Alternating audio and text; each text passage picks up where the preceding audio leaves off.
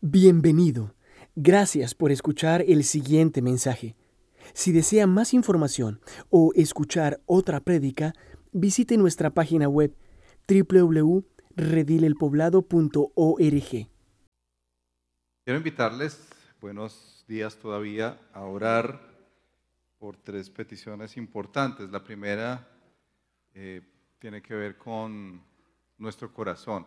Pedirle al Señor que hable en nuestras vidas, que trate con nuestro corazón y cualquiera sea la lucha, cualquiera sea el temor que nos esté asaltando, el Señor lo tome.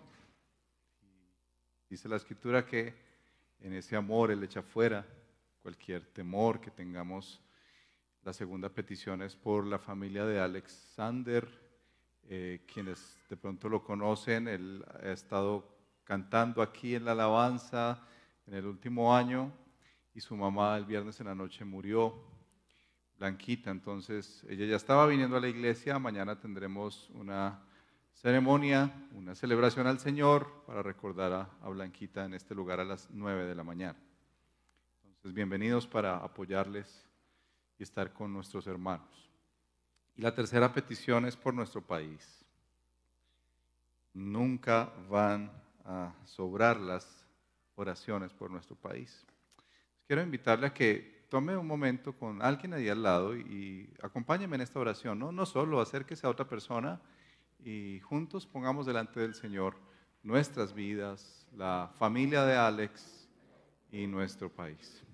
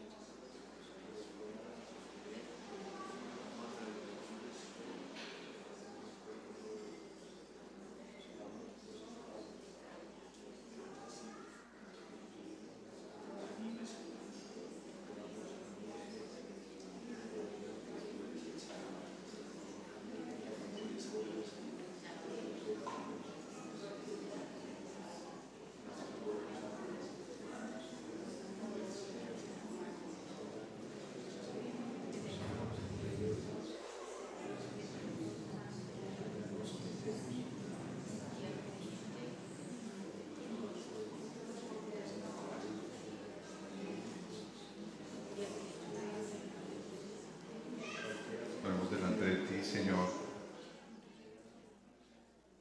porque necesitamos tu intervención en este día. Como todos los días, Señor, clamamos por tu obra, trayendo luz a las partes oscuras de nuestro corazón, trayendo salvación a aquel que aún no ha encontrado en ti salvación, Señor, trayendo paz esperanza, amor, gozo. Todo esto, Señor, que tú nos brindas en abundancia y que no se puede comprar, aún con todo el dinero de este mundo. ¿Cuánto valdría la salvación, Señor? No tenemos cómo pagar la vida eterna que nos has dado. Oramos en primer lugar en gratitud por Blanquita, Señor, porque damos testimonio de su fe y sabemos que ahora, Señor, está disfrutando de la vida eterna. Que ahora está celebrando contigo, Señor, el saber que es parte de tu reino eterno. Nos gozamos, Señor, en esa verdad. Como cristianos somos extraños porque la muerte para nosotros es una alegría, como el apóstol Pablo diría, mejor es estar contigo, Señor. Y ella está en una mejor parte, y es verdad, a tus pies, en tu presencia, Señor. Pero creemos que como seres humanos, Señor, y nos cuesta tanto las despedidas y las partidas, tú nos has dejado el consolador. Pedimos, Señor, que este precioso Espíritu Santo enjugue las lágrimas de la familia de Alex, Alex mismo, Señor, quienes después de esta cirugía de su mamá anhelaban verla más tiempo. Señor, trae por favor paz, esperanza en Cristo, esperanza en el amado Oramos en el nombre de Jesús, que como iglesia, Señor, nos importe tanto la vida de Alex, de su familia, que podamos acompañarlos con una llamada, una visita, o venir mañana y juntos recordar, Señor, a nuestra hermana. Creemos, Señor, que nuestro país, como el mundo, está en tus manos. La visión de Isaías hoy cobra mucho sentido, Señor, cuando preocupado y angustiado por lo que ocurría en la nación, Tú le mostraste solamente el borde de tu trono, Señor, y él cayó como muerto al ver la grandeza, la grandeza de este Dios que está sentado en su trono y que gobierna con autoridad. Señor, tú eres quien ha visto subir y bajar reyes. Tú eres quien inclina el corazón del rey a tus propósitos. Y aunque preocupa, Señor, el ambiente político de este país y del mundo, tú sigues siendo el rey. Señor, los discípulos entregaron sus vidas para decir Cristo es el Señor. En medio de tiranos que querían llamarse así señores y salvadores de la tierra. Señor, tus discípulos se levantaron a precio de sangre como tú, Jesús, para decir, tú eres el único Señor a quien doblamos únicamente nuestras rodillas y en quien confiamos, Señor, en la vida y en la muerte. Y todo para tu gloria, Jesús. Amén. Y amén. Estaba recordando el viernes en la noche que estuvimos visitando a Alex y su familia allí en la clínica del Rosario. Les llamaron a las 10 de la noche, vengan rápido porque ya es tiempo. Llegaron cuando ya había muerto. Y hablando un momento con Alex, él me decía, eh, pastor, gracias al Señor, el domingo pasado, después de que salimos del culto, mm, tuve esa sensación de visitar a mi mamá y fui a visitarla. Ella dijo, venga y traiga a las niñas. Y en el último momento le dijo, la única preocupación que tengo es tu hermano, que conozca a Jesús, que entregue su vida a Cristo. Y pensaba cómo es que uno en momentos tan difíciles, partidas son muy duras para nosotros, uno pone atención a esas cosas importantes que, que dice la gente. Cuida a tu hermano. El Señor lo alcance. ¿Qué dirías tú faltando tal vez unos días para morir? ¿Qué, ¿Qué, pensarías? Yo no creo que uno se sentaría a ver Netflix y Disney y todas esas cosas. ¿cierto? Uno estaría pensando qué le digo a mis hijos, qué le digo a mi esposa, eh, qué le digo a mis mejores amigos, que no lo olviden, ¿cierto? Que, que recuerden esto. Estando estudiando el texto de la escritura para hoy, vino a mi mente esa escena. ¿Qué es lo que mueve el corazón de Jesús antes de morir? ¿Qué es lo que aún los discípulos y, Lucas, por ejemplo, el evangelista, compone que fue lo que Jesús dijo antes de morir. Porque camino a Jerusalén es camino a la cruz y quienes nos han seguido, que estamos estudiando el Evangelio de Lucas ya por año y medio, vean las páginas de YouTube, todos los pasajes que hemos estudiado, predicaciones tan hermosas que ha hecho el pastor Federico, Juan José, el pastor Raúl. Vea esas joyas de la palabra de Dios, que como dice el autor del Eclesiastés, son como dardos que penetran profundo. Eh, escúchalas. Y ya estamos llegando al final, estamos en la recta final, son 24 capítulos, estamos en el medio del capítulo 18. Y como recta final, camino a la cruz, Jesús fija su mirada hacia Jerusalén y estos textos que estamos estudiando son precisamente los que se recogen antes de que Jesús muera, que, fue lo que ocupó el corazón de nuestro Señor Jesucristo para amar y para amar con confrontación a los de su pueblo. Quiero invitarle a leer el texto de hoy, está en Lucas 18, versos 18 al 30. Lucas 18, versos 18 al 30.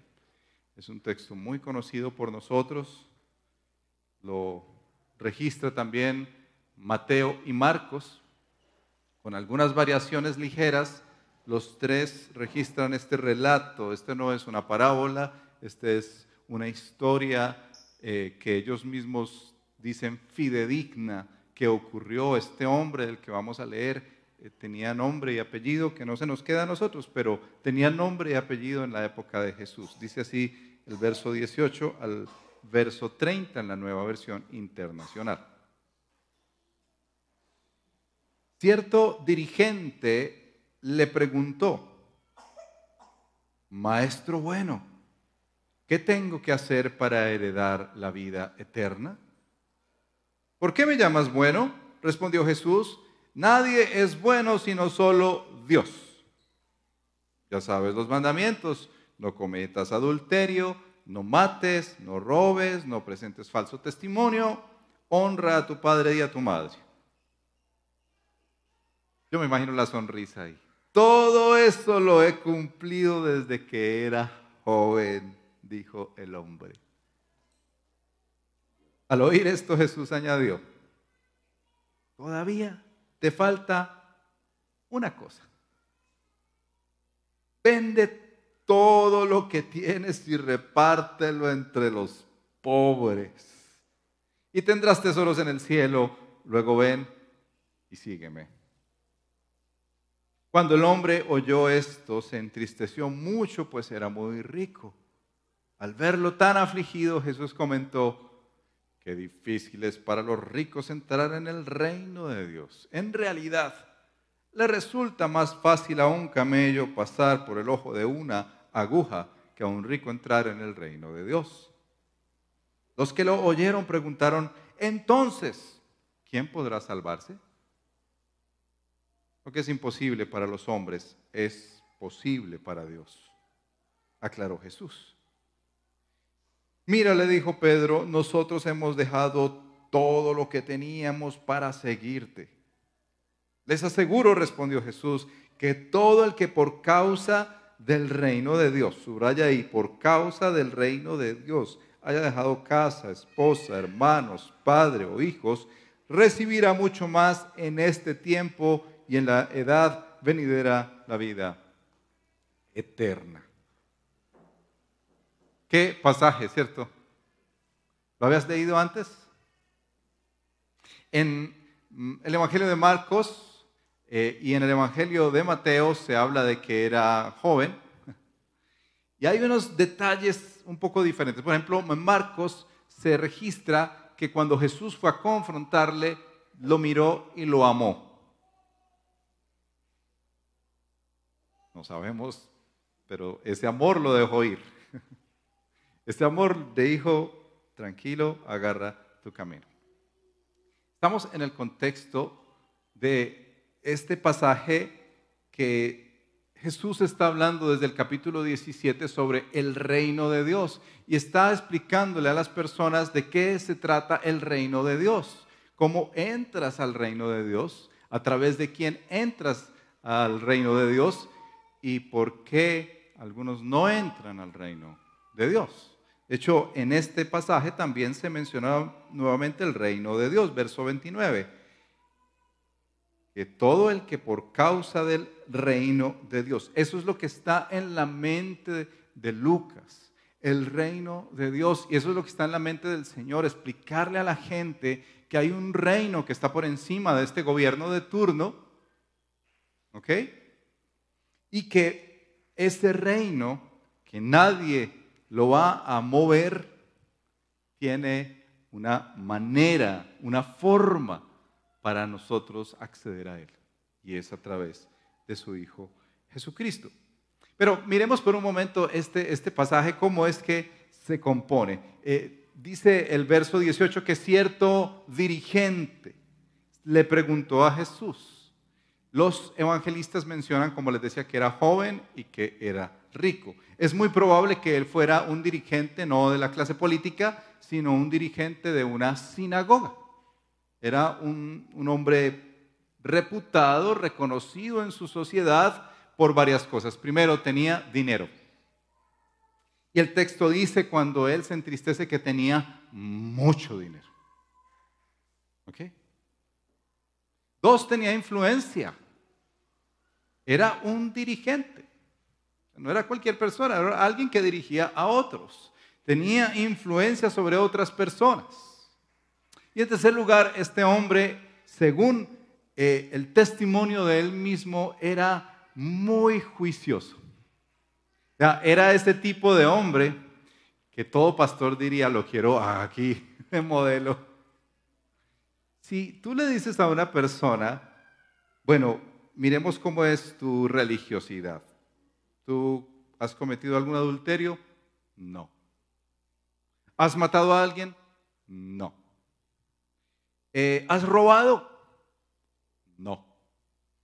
¿Has prestado falso testimonio? No. ¿Honras a tu papá y a tu mamá? Sí. Un hombre bueno. Un hombre muy especial, ¿no les parece? Muy querido. Y de hecho hay algo más interesante en las circunstancias que, narra Lucas. Este hombre, en primer lugar, es un hombre que reconoce su necesidad. Miremos como esta radiografía de este hombre. Reconoce su necesidad porque aunque tiene dinero, es un dirigente ah, de la clase religiosa, eh, es un hombre que tiene un vacío que no lo ha llenado se da cuenta que necesita algo más. De hecho, la expresión vida eterna, cuando llega donde Jesús, ¿qué haré, maestro bueno, para heredar la vida eterna? Deja ver que genuinamente estaba interesado en los temas espirituales. Un hombre que genuinamente quería saber cómo se puede obtener la vida eterna. Dos, eh, tenía algo también muy interesante y es que los evangelistas narran que él tenía una urgencia y salía corriendo y se, Marcos narra que se postró a los pies de Jesús. Pero ¿saben qué? Él va donde Jesús. Y aunque suene muy, como ve, sí, ve, Carlos, qué estudio tan profundo, fue donde Jesús. Está yendo donde la persona indicada. No fue donde los discípulos, donde Nicodemo, no fue donde otra persona tal vez importante, eh, sino fue directamente a Jesús. Porque si uno lo compara con hoy en día, muchos quieren buscar vida espiritual en lugares equivocados, con personas equivocadas. O sea, démosle un punto a este hombre, ¿cierto? Estaba buscando donde era. Estaba yendo donde Jesús le lanzó su piropo, maestro bueno. Quiero entender qué debo hacer, qué debo hacer. Y ahí es donde empieza el problema de este hombre. ¿Qué debo hacer para heredar o obtener la vida eterna? Fíjate que ahí empieza a presentarnos Lucas que hay un problema muy, muy, muy grave con este tema de la ley y, lo que puede hacer de efecto en las personas. Querer hacer cosas para estar bien con Dios. Querer hacer cosas para estar bien con Dios. su, pensamiento no es cómo, cómo se puede obtener la vida eterna, no, no es filosófica, ¿cierto? ¿Cómo se puede obtener la vida eterna? Sino, ¿qué tengo que hacer? Y lastimosamente mucha de la religiosidad de ese entonces y actual se sostiene en el yo que tengo que hacer. ¿Qué me falta?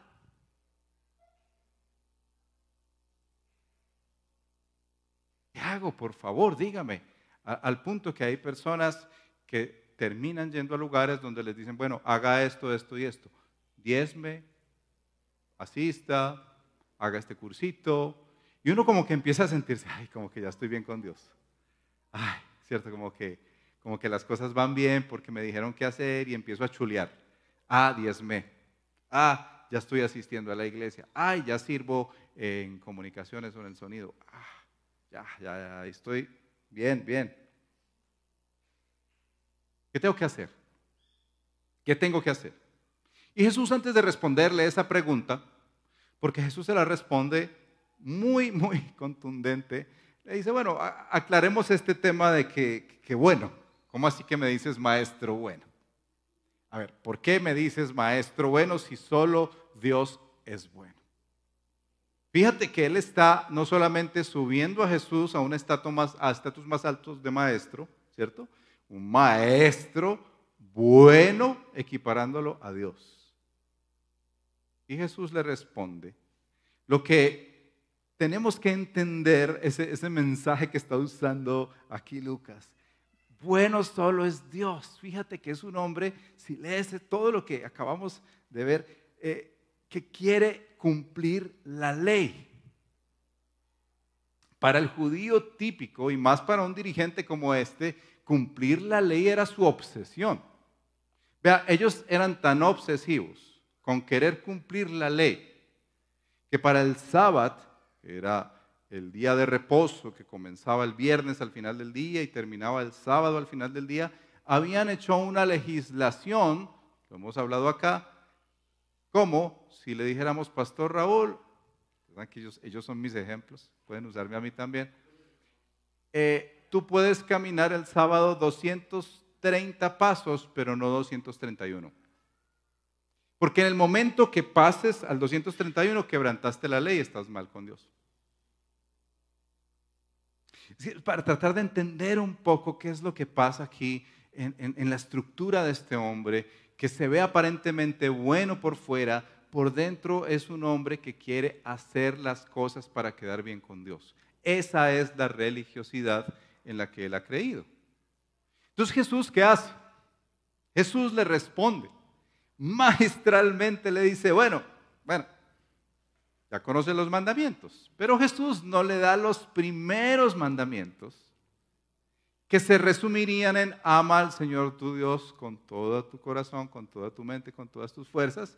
Si lees los diez mandamientos, los primeros mandamientos tienen que ver en mi relación con Dios. No tendrás dioses ajenos delante de mí, no te harás imagen, ¿cierto? Todos esos primeros que tienen que ver en mi relación con Dios de guardar el día del Señor.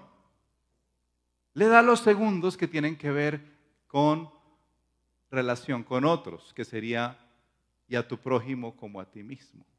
Entonces Jesús le responde y le dice, bueno, no cometas adulterio, eso es en relación con otros, mm, no mates, no robes, no prestes falso testimonio, ni honra a tu padre y a tu madre. ¿Por qué creen ustedes que Jesús solo le dio los mandamientos que tenían que ver con otros. ¿Qué se imagina?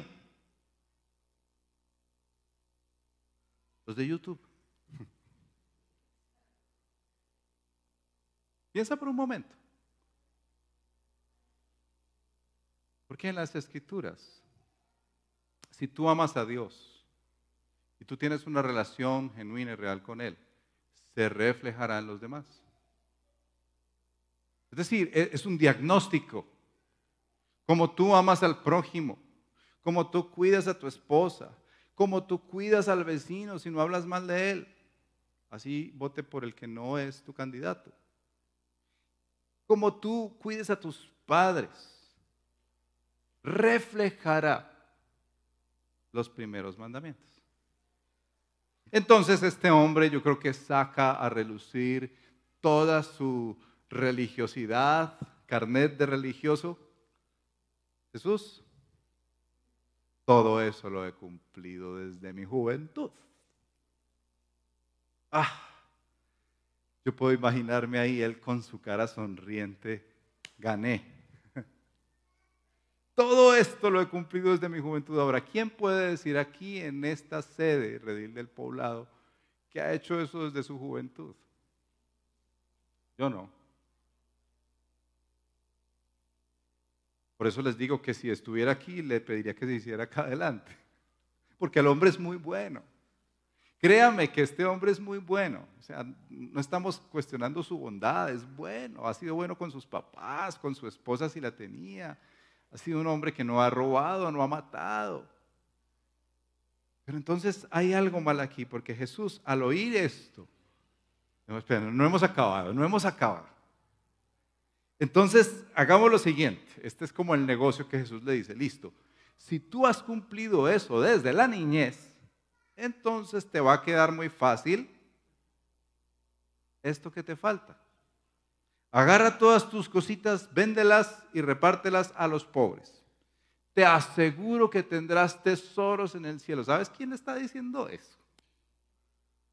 El Dios del universo. ¿Qué negocio?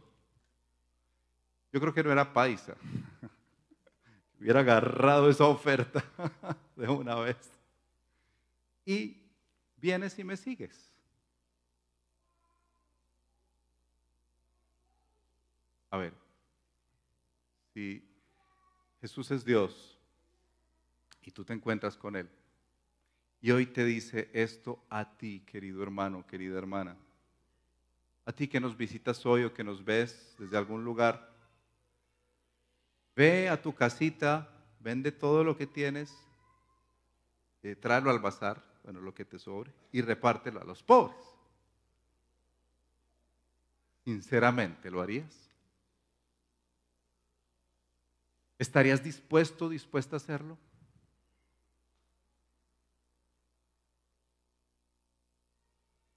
Jesús sabía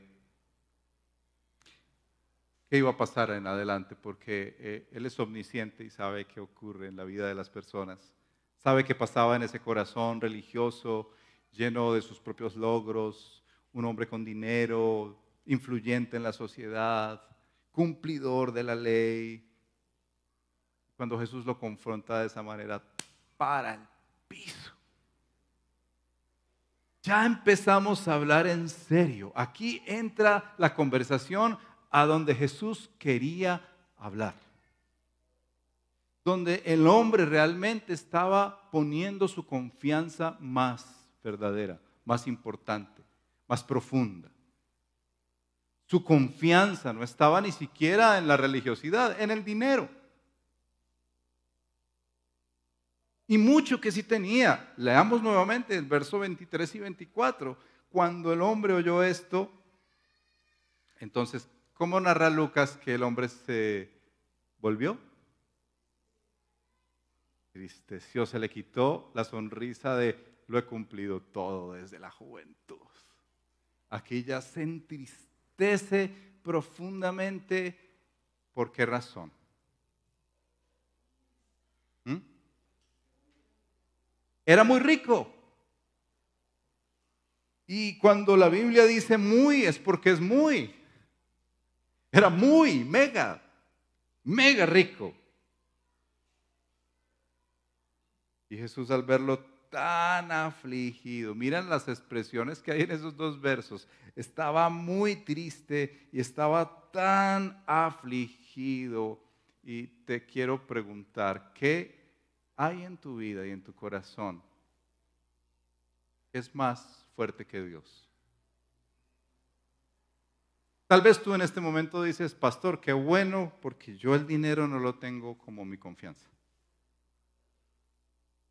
Pero ¿qué, por ejemplo, de una persona? Hombres y mujeres, solteros y casados, muchas veces decimos que nuestra confianza está en la posibilidad o en la persona que tenemos al lado. Si esa persona llegara a faltar o no la llego a obtener, mi vida no tiene ningún sentido. En el trabajo que tú haces, y desarrollas día tras día labrando esta Medellín, se monte el que se monte en la presidencia, día tras día. ¿En quién o en qué está tu confianza? ¿En tu trabajo? ¿En tus capacidades? ¿En relaciones? ¿En quién está tu confianza? En el caso de este hombre, su confianza Jesús la desnudó claramente, que su confianza estaba puesta en lo que tenía. Porque recuerda cuando Jesús dijo, quien quiera venir en pos de mí, ¿qué comienza diciendo? Aprendámoslo, hermanos. Ese es discipulado 1.0. El que quiera venir en pos de mí, ¿qué debe hacer primero? Negarse a sí mismo. Para este hombre negarse a sí mismo, ¿qué implicaba? Amaba su fortuna. Amaba lo que tenía. Negarse a sí mismo, Jesús entró directo a su corazón. No puedes confiar en eso y ser mi discípulo a la vez. No puedes tener lo mejor de los dos mundos aparentemente, porque las riquezas, dice el apóstol Pablo, son efímeras. Son efímeras. Si tú hicieras un análisis tipo electrocardiograma de tus finanzas en tus 30, 40 o 50 o 60 o 70 años, vas a ver así. Y a veces mucho más para abajo. Son efímeras. Son inciertas. Y aquel que está diciéndole a este joven, según Marcos, joven rico, no ponga la confianza en lo que tienes. No ponga la confianza en lo que tienes. No te imaginas cuántas personas eh, eh, en estas sociedades quebradizas empiezan a decir, lo mejor es sacar el dinero del país, porque ahí está mi confianza. O tal vez tú tienes ah, una cédula de otro país y dices, bueno, yo aquí no me importa quién se monte, porque en cualquier momento agarro un avión y me voy para mi país. Estás confiando en algo que no es el Señor.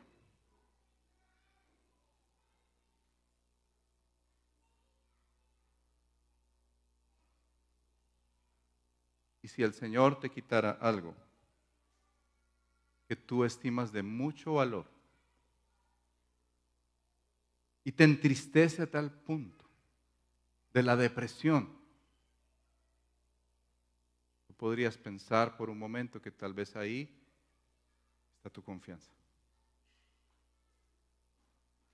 Y no en el Señor. No que no vaya a haber lágrimas, no que no vaya a haber momentos difíciles, no que uno no necesite periodos de recuperarse por una pérdida. Pero este hombre estaba en un luto literal. ¿Cómo es que me dices eso, Jesús? No, no, no, no, no. Dime otro mandamiento, pero esto no. Yo, yo, yo lo cumplo. Pero esto no, esto no. Y se entristeció tanto que al verlo así Jesús comentó, y los discípulos tal vez ahí escuchando, Jesús dice, Qué difícil es para los ricos entrar en el reino de Dios. En realidad, le resulta más fácil a un camello pasar por el ojo de una agujera, agujeta, que a un rico entrar en el reino de Dios. Una claridad importante aquí, ah, el tema de la riqueza per se no es mala. apóstol Pablo amplía el asunto y dice, que el problema no es el dinero, sino el amor al dinero. ¿Estamos de acuerdo?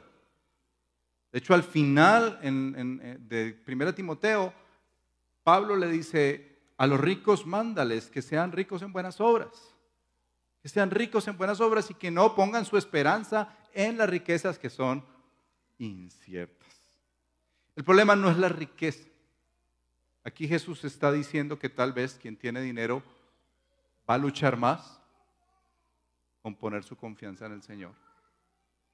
Pero no quiere decir que entonces los pobres entran al reino de Dios. Para nada. Jesús en muchos textos de la escritura habla que es el ser humano el que necesita entregar su vida a Cristo y rendirse a Él rico, no tan rico, pobre. Los dos necesitan entregar su vida a Cristo. Pero en este caso y en este contexto, con esta historia, está queriendo decir que es muy difícil que una persona que tiene dinero,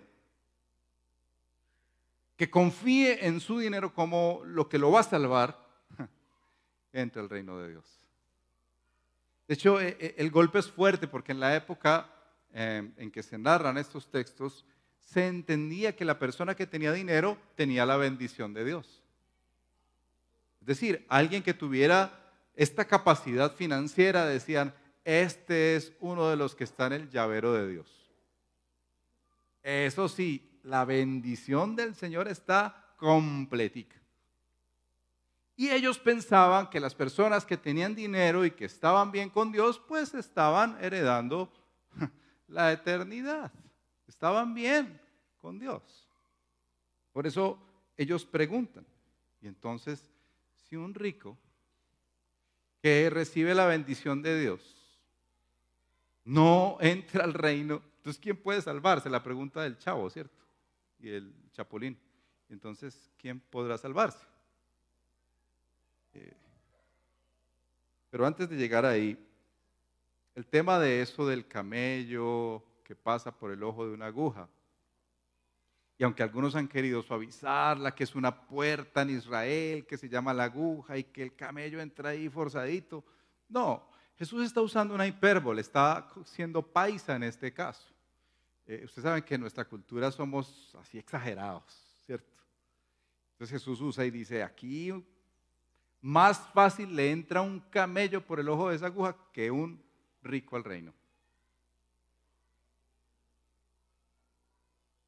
Porque está explicándoles a ellos que la única manera de entender la salvación es con la posibilidad que Dios da. Por eso Él le responde a ellos, lo que es imposible para los hombres, lo que es imposible para la religiosidad, lo que es imposible para la ley, es posible para Dios. Entonces ahí Pedro, que es el vocero, termina diciéndoles, lo hemos dejado todo, Señor. Y él le responde, bueno, cualquiera que deje todo este grupo familiar por causa del reino, ¿ok? No por sus caprichos personales, no por sus deseos y pasiones personales, sino por causa del reino. Y ahí es donde podemos ver que personas han entregado su vida a Cristo y Dios les ha usado. Yo conozco algunos y he visto también en mi propia vida lo difícil que ha sido dejar familia por causa del reino, por causa del Señor. Pero muchos aquí también, para ir a trabajar, para ser luz y ser sal en esta sociedad, tienen que enfrentarse muchas veces a temas familiares por causa del reino, por causa del reino, dice nuestro Señor a Pedro, sí, sí tienes razón, has dejado todo eso. Pero quienes han dejado todo eso por causa del reino, fíjate lo que dice al final, recibirán mucho más en este tiempo y en la vida, en la edad venidera, la vida eterna. He dicho esto muchas veces. Nosotros somos testigos que hemos recibido más hermanos, amigos, tíos, primos, abuelos, amigos, hermanos en la fe, por la gracia del Señor, al haber dejado eh, esa lista de hermanos, padres y demás en Bogotá y en otros lugares, Dios es fiel y Dios cumple sus promesas. Y a ellos, como a nosotros, se nos dice, tranquilos. Lo importante es estar dispuesto, porque de una u otra forma el Señor en algún momento va a demandar para que tú pruebes tu discipulado el tener que dejar algo. Y ahí es donde tú empezarás a darte cuenta qué tan seguidor de Jesús eres. Porque si uno ve a este hombre, uno se da cuenta que era un hombre muy querido, pero espectacular. ¿Cuántos tintos pudo haberse tomado él con otros de la sinagoga? Y, es genial hombre, pero cuando le confrontan con lo que está en su corazón, que eso es lo que hace el verdadero discipulado, llegar al corazón. No a formitas externas solamente. Hay que orar, hay que venir a la iglesia, hay que servir, hay que dar. Pero cuando confronta realmente lo de base, lo que sostiene la vida, y cuando te lo confronta y aún te dice, tienes que estar dispuesto a dejarlo, ahí sí hay un momento. Señora, ahí no estaba el contrato, por favor. Hasta ya no lleguemos, Señor, exagerado. Y yo recuerdo por lo menos varios casos que yo he vivido en mi historia pastoral, aconsejar a una pareja, ya cristiana, el no cristiano, en un momento dado tener que decirle a él, mira, si tú no entregas tu vida a Cristo Jesús, no solo se te va a acabar tu hogar, sino que no tendrás vida eterna y te irás para el infierno. Y el hombre se paró bravo y dijo, usted a mí no me diga esas palabras y se fue. Y al irse, la esposa me dice, pero, pero, pero pastor, ¿cómo se le ocurre decirle eso? Pastor, usted sabe, uno tiene que entrar suavecito, suavecito, suavecito. Y cuando ya esté calientico, ahí sí le habla. Si yo tomara esto como una guía para el discipulado, hermanos, como tienes que tomarlo y como tenemos que tomarlo en algún momento en la vida, a veces nuestro discipulado, hermanos, es muy de, de calmita, de decirle las cosas tranquilas a la gente para que no se ofenda, para que, para que venga a la iglesia, porque si no vamos a ver sillas vacías. No, hermanos. La vida de fe no es para llenar lugares. La vida de fe es para seguir a Jesús con sus demandas. Con sus demandas. Y hay demandas, hermanos, en algunos casos tenemos que dejar cosas que amamos profundamente. Si tú estás dispuesto y dispuesta a hacerlo, a ti y a mí es a quien Jesús dice entonces, ven y sígueme. Ven y sígueme, porque no puedes estar abrazando tu dinero y decir, yo soy cristiano, yo soy cristiano y estoy siguiendo a Jesús. No, tienes que soltarlo para seguirlo. O no puedes decir, soy cristiano, yo amo a Cristo, pero si no me da esposo, entonces no.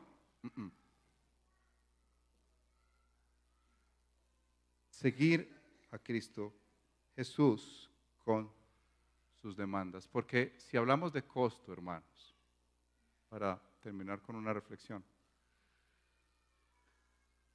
piensa en esta situación.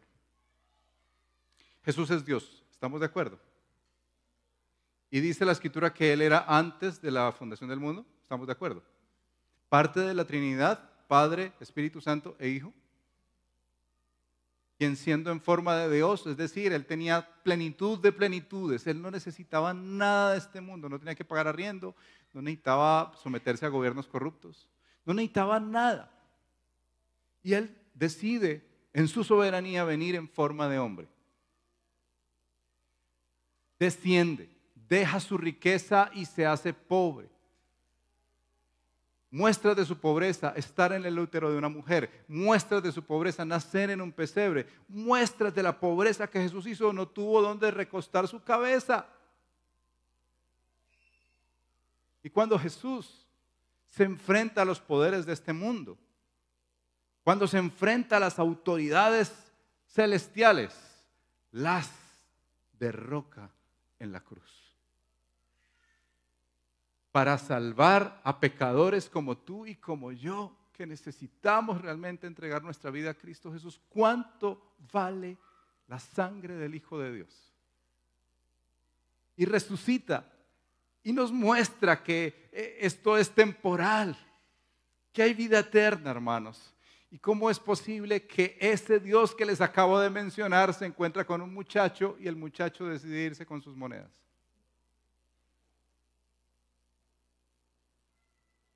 ¿Les parece tonto? Estar aferrado a cosas cuando el Señor mismo se ofrece y dice, confía en mí, yo te sostengo. Yo soy la roca y cuando vengan ríos, lluvias, casa no caerá.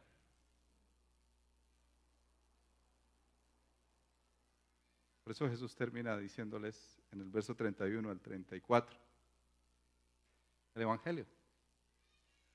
Muchachos, yo les digo aparte a ustedes el Evangelio. Yo voy rumbo a Jerusalén, donde se cumplirá todo lo que escribieron los profetas acerca del Hijo del Hombre. En efecto, será entregado a los gentiles. Se burlarán de él, lo insultarán, lo escupirán y después de azotarlo lo matarán.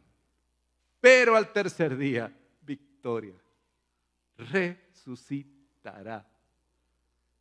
Esa es la base de nuestra fe. Discípulos de Jesús, pon tu confianza en el Señor en su Evangelio. No la pongas en nada ni en nadie más en este mundo. Esto es incierto, efímero, se desgastará, se acabará, se irá. Por eso quiero invitarte a reflexionar y orar rápidamente. La religiosidad nunca te va a hacer estar bien con Dios. Pero sí una relación con Jesús de confianza, de entrega. Aunque luches, le puedes decir, Señor, yo lucho con esto, yo quiero entregártelo hoy a ti. Confío más en el dinero, confío más en mi esposa, en mi esposo, confío en la idea de un esposo, confío en esta empresa. Dice, Señor, lucho con esto, pero quiero confiar en ti. Y dos, el discipulado es costoso. Seguir a Jesús es costoso. Nunca Él bajó su demanda. Nunca la rebajó por hombres que venían a tirarle monedas y logros nunca rebajó sus demandas de tener que negarte a ti mismo y lo que más amas y deseas por seguirlo a Él. Cierra tus ojos. Respóndele al Señor ahí en silencio antes de cantar, que suene alguna nota, que le quieras decir a tu Señor. Díselo en estos momentos. Abre tu corazón. Él está aquí enfrente como estuvo con este joven rico para escuchar tu voz. Esperamos que este mensaje haya sido de edificación para su vida. Si desea más información sobre nuestra comunidad, visítenos en nuestra página web www.redilelpoblado.org.